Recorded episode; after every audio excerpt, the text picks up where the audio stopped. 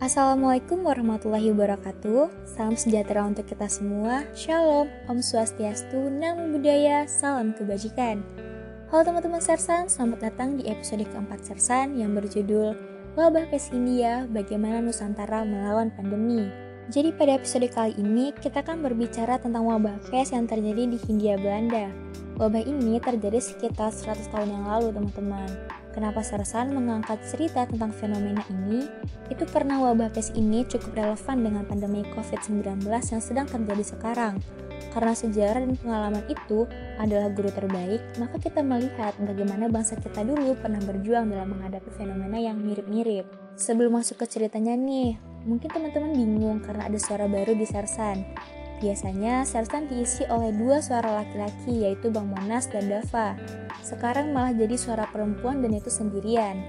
Jadi saya mau perkenalan dulu. Nama saya Nica dan sekarang statusnya mahasiswa jurusan Ilmu Hubungan Internasional angkatan 2018 di Universitas Andalas.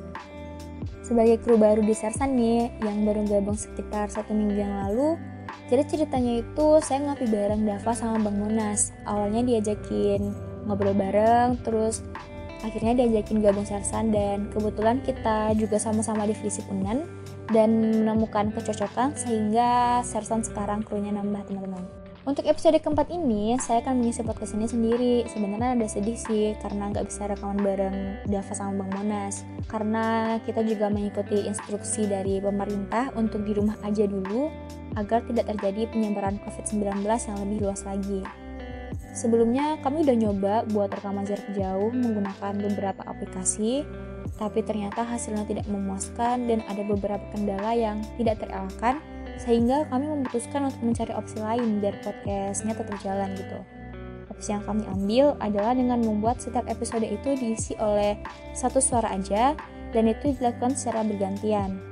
Meskipun begitu, Sersan tetaplah sebuah media untuk kita berdiskusi secara serius, tapi dengan bawaan santai. Apa pun yang akan saya sampaikan pada episode ini, itu sudah melewati proses diskusi antara saya, Bang Monos, dan Dava sebelumnya. Jadi, mengenai wabah pes ini, kan udah sedikit disinggung tadi di awal kalau ada relevansinya dengan COVID-19. Di Indonesia, menurut informasi sore ini, sudah ada 1046 orang yang dikonfirmasi positif corona.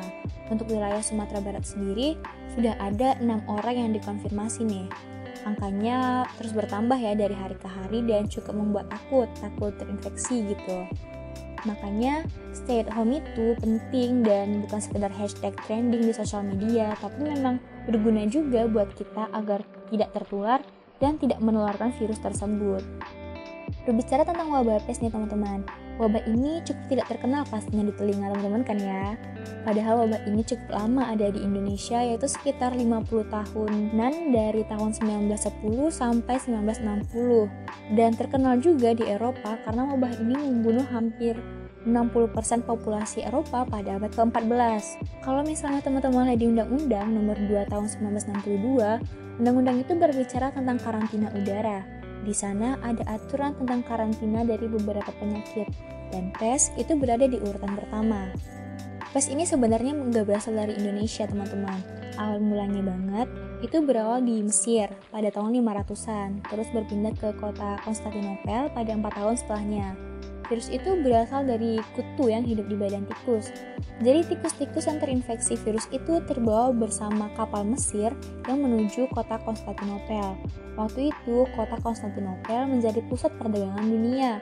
Kotanya ramai dan banyak penduduk. Kehadiran penyakit ini merenggut sekitar 300 ribu nyawa saat itu, hingga akhirnya penyakit tersebut dapat diatasi. Namun pada abad ke-14 hingga akhir abad ke-17, wabah pes ini muncul kembali di kota Konstantinopel juga. Tapi bedanya kota itu tidak lagi menjadi pusat perdagangan karena bukanlah bagian dari kekaisaran Romawi lagi, tapi udah menjadi daerah bagian kekuasaan dari Turki Utsmani. Karena zaman udah berkembang juga, mobilisasi udah lumayan cepat meskipun tidak secepat sekarang ya. Sehingga virus tersebut menyebar ke seluruh Eropa. Di Eropa sendiri, penyakit ini terkenal dengan sebutan Black Death karena gejalanya itu membuat beberapa bagian tubuh seperti jari tangan, kaki, dan ujung hidung itu menghitam. Wabah ini cukup lama bertahan di Eropa, sekitar dua setengah abad, itu lama banget sebenarnya. dan itu penyebarannya memang tidak merata dan tidak tersebar cepat seperti COVID-19 sekarang. Mungkin karena tingkat mobilisasinya pun berbeda juga ya. Kalau di Hindia Belanda, wabah pes ini masuk melalui impor beras. Memang ini perkara dari dulu teman-teman. Kita sebagai negara agraris tapi masih impor beras. Mungkin kebiasaan impor beras sudah menjadi warisan kolonialisasi juga untuk Indonesia. Atau memang karena Indonesia selalu mengalami kekurangan pangan. Dulu pada tahun 1910, Indonesia mengalami gagal panen karena serangan hama yang salah satunya tikus dan karena itu Indonesia mengalami krisis pangan sehingga emang harus impor beras. Waktu itu Indonesia atau Hindia Belanda impor beras itu dari negara Tiongkok, India, Thailand, dan Burma atau sekarang namanya Myanmar. Nah, penyakit ini berasal dari beras yang diimpor dari Burma. Waktu itu, di Burma sedang terkena wabah ini. Virus itu terbawa di beras yang sudah terinfeksi penyakit tersebut. Kota pertama di Indonesia yang terkena itu adalah Malang. Waktu itu seharusnya beras itu di drop di Wulingi. Tapi karena banjir, terus rel kereta apinya putus, jadi berasnya diturunkan di Malang. Dalam suasana banjir kan kondisinya lembab, jadi sangat nyaman bagi tikus untuk bersarang gitu. Belum lagi tikus di Indonesia pun banyak, sehingga perkembangan penyakit jadi lebih cepat. Belum lagi kesadaran pemerintah nih akan adanya penyakit tersebut juga minim. Pemerintah Hindia Belanda saat itu baru mau menangani penyakit ini ketika sudah mewabah dan menjakiti orang-orang Belanda. Karena kesadaran dan penanganannya telat, ditambah lagi banyak penduduk Jawa yang bermigrasi, jadi wabah keburu tersebar gitu ke seluruh Jawa. Nah, ketika pemerintah Hindia Belanda itu mulai aware nih sama isu ini, barulah dibuat beberapa kebijakan seperti isolasi dan penutupan akses, baik itu akses antar desa maupun akses ekspor impor. Pemerintah Belanda juga membentuk sebuah badan bernama BGD atau Dinas Kesehatan Publik. Badan itu sengaja dibentuk yang tugas pertamanya itu untuk memberantas penyakit pes ini, teman-teman. Nah, BGD ini bersama pemerintah berusaha meningkatkan fasilitas kesehatan dan bahkan mendatangkan vaksin dari Jerman dan Inggris. Nah, kan kalau misalnya pes itu kan udah pernah terjadi, jadi vaksinnya udah ada gitu. Cuman waktu itu tentunya ada diskriminasi dan perbedaan pelayanan. Nah, waktu itu dokter-dokter zaman dulu tuh cuman mau melayani orang-orang Eropa dan orang-orang Tiongkok aja karena mereka kaya kan. Sedangkan pribumi waktu itu miskin, gak punya uang dan penampilannya tuh kumuh gitu. Padahal yang membuat pribumi miskin itu kan juga mereka gitu. Nah, kejadian serupa juga hampir terjadi lagi di Indonesia. Kemarin beritanya katanya ada anggota DPR gitu yang uh, sama keluarganya itu bakal melakukan rapid test gratis gitu. Sedangkan saya dapat cerita dari kakak saya yang dokter, katanya ada seorang buruh yang mau minta surat keterangan negatif COVID-19 sebagai syarat untuk dia kembali bekerja ke perusahaannya itu nggak bisa karena dia nggak melakukan rapid test. Pun dia kalau misalnya mau melakukan rapid test itu kan mahal kan biayanya. Sedangkan buruh itu bukan termasuk orang ke dalam orang-orang yang OD, ODP gitu orang-orang dalam pemantauan yang membutuhkan rekomendasi untuk melakukan rapid test.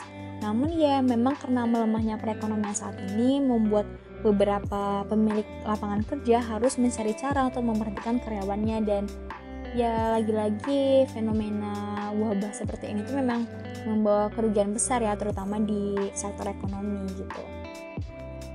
Nah lanjut ke wabah pes dulu, masyarakat itu juga dikarantina dan diisolasi seperti keadaan saat ini.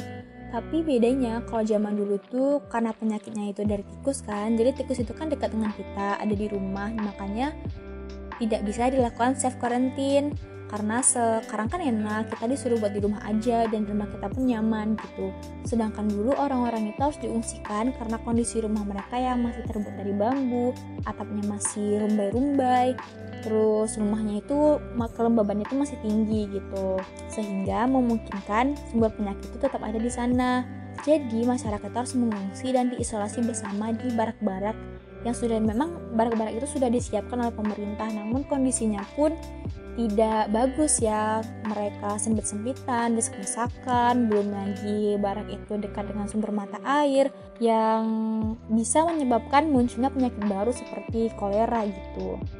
Jadi sebenarnya sekarang self quarantine kita tuh udah enak gitu guys, udah lebih baik dan kita pun tidak harus membersihkan rumah. Kalau orang zaman dulu pribumi itu disuruh untuk membersihkan seluruh peralatan dan perabotan di rumahnya, baru pemerintah akan membantu penyemprotan dan pengasapan dari rumah ke rumah. Dan bagi rumah yang memang tidak bisa dibersihkan kayak yang udah parah banget nih virusnya di sana dan rumah itu harus dibakar teman-teman.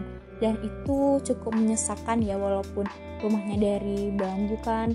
Tapi kan kondisinya kan kita nggak punya uang gitu dan harus mencari tempat tinggal lain dan itu ya bantuan dari pemerintah pun juga nggak seberapa gitu kalau dari pemerintahannya nih teman-teman pemerintah Hindia Belanda itu melalui BGD atau Dinas Kesehatan Publiknya itu aktif memberikan informasi melalui selebaran-selebaran dan juga sosialisasi tapi karena tingkat pendidikan juga rendah saat itu sehingga informasi itu sulit dipahami sama pribumi dan memerlukan peran dari kepala kampung untuk menyampaikan informasi lebih mendalam lagi agar bisa dimengerti masyarakat. Kalau sekarang kan kita udah serba canggih tuh, rata-rata kita udah punya alat dan media komunikasi seperti handphone mungkin, TV.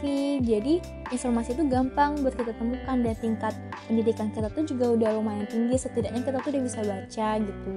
Jadi kalau misalnya ada informasi yang terlihat, kita udah bisa tahu. Belum lagi banyak juga organisasi, komunitas, influencer, bahkan sersan nih juga udah ikut mengkampanyekan informasi terkait COVID-19 ini teman-teman ada yang berupa perkembangan, pencegahan, penanganan, bahkan pencarian donatur dan sebagainya.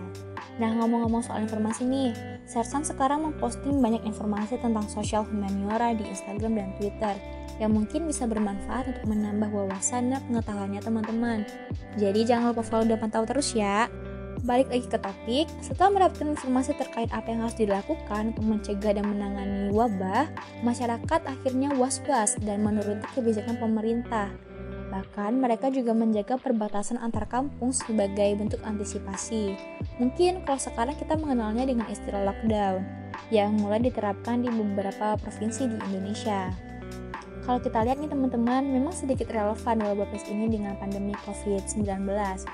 Sekarang ini ya, meskipun wabah pes itu masih menjadi epidemi, kala itu beda dengan COVID-19 yang sudah menjadi pandemi. Namun, melolosnya COVID-19 ini menjadi pandemi itu tidak terlepas dari peranan globalisasi yang menyebabkan interaksi antar manusia itu menjadi serba instan, sehingga wabah pun juga cepat penyebarannya gitu. Yang dulunya COVID-19 ini muncul di Cina, di Wuhan gitu, sekarang udah tersebar ke 186 negara dan itu wow gitu kan dari apa ya kayaknya dari bulan Desember deh ke Maret itu udah 186 negara yang kena dan itu udah berapa banyak nyawa yang harus hilang udah uh, ada berapa banyak orang yang harus diisolasi dan ada berapa banyak warga yang harus menetap di rumah gitu. Nah, kita sebagai masyarakat yang di rumah aja dan sebagai masyarakat yang sebenarnya tidak bisa membantu dalam menangani pandemi ini, tapi setidaknya ada hal yang bisa kita lakukan untuk tidak membantu penyebaran dari virus ini yang tetap di rumah aja itu tadi ya kita sebaiknya tidak perlu berpergian kalau memang nggak terlalu penting untuk pergi Lagian, kapan lagi kan kita bisa berjuang untuk negara kita? Kalau zaman dulu tuh ya, berjuang untuk bangsa dan negara itu harus perang dulu. Kalau sekarang, ya nggak perlu gitu loh, nggak harus kita pertumbuhan darah. Kita cukup di rumah aja, rebahan, main games, udah bisa bantu negara. Nah, tapi saya harap teman-teman tidak mengisi waktu kosong itu dengan hal-hal yang kurang bermanfaat misalnya. Nah, ada baiknya kalau teman-teman menjadi sedikit lebih produktif, misalnya dengan baca buku, olahraga, belajar bahasa asing, belajar alat musik mungkin, atau dengerin podcast juga bisa, dengerin podcast Sersan misalnya. Itu kan bisa menjadi media untuk teman-teman menambah wawasan dan pengetahuan alternatif. Karena sekolah formal kita pun sekarang juga lagi tidak efektif ya. Dan di sini Sersan juga selalu terbuka sebagai media bagi teman-teman yang mau diskusi bareng. Nah, teman-teman tuh bisa DM kita di Instagram yaitu di @sersan.id dan kalau di Twitter username-nya sersan underscore ID. Kita selalu terbuka untuk siapa pun yang mau berdiskusi ya. Serta sangat menunggu antusias dari teman-teman buat diskusi bareng. Dan siapa tahu hasil dari diskusi kita nanti bisa dijadiin episode selanjutnya nih di podcast Sersan. Stay safe selalu ya teman-teman. Ayo kita nyamankan diri untuk di rumah aja dulu sampai virus ini mereda. Dan sekian buat episode hari ini. Terima kasih karena telah mendengarkan sampai akhir. Sampai jumpa di episode selanjutnya. Saya Nica undur diri. Salam kebajikan, panjang umur hal-hal baik.